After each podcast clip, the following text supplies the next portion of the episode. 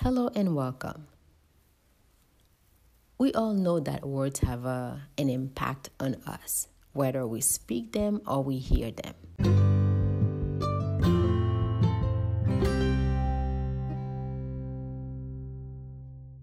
Here is a list of words, just a few, that I've found to have um, a reaction on us when we hear them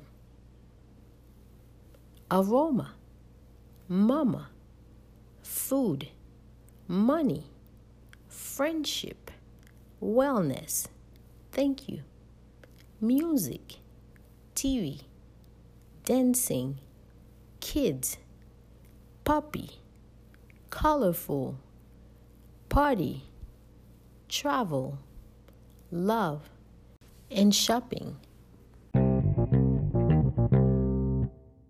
It was a pleasure. Hope you'll join me next time. Bye bye.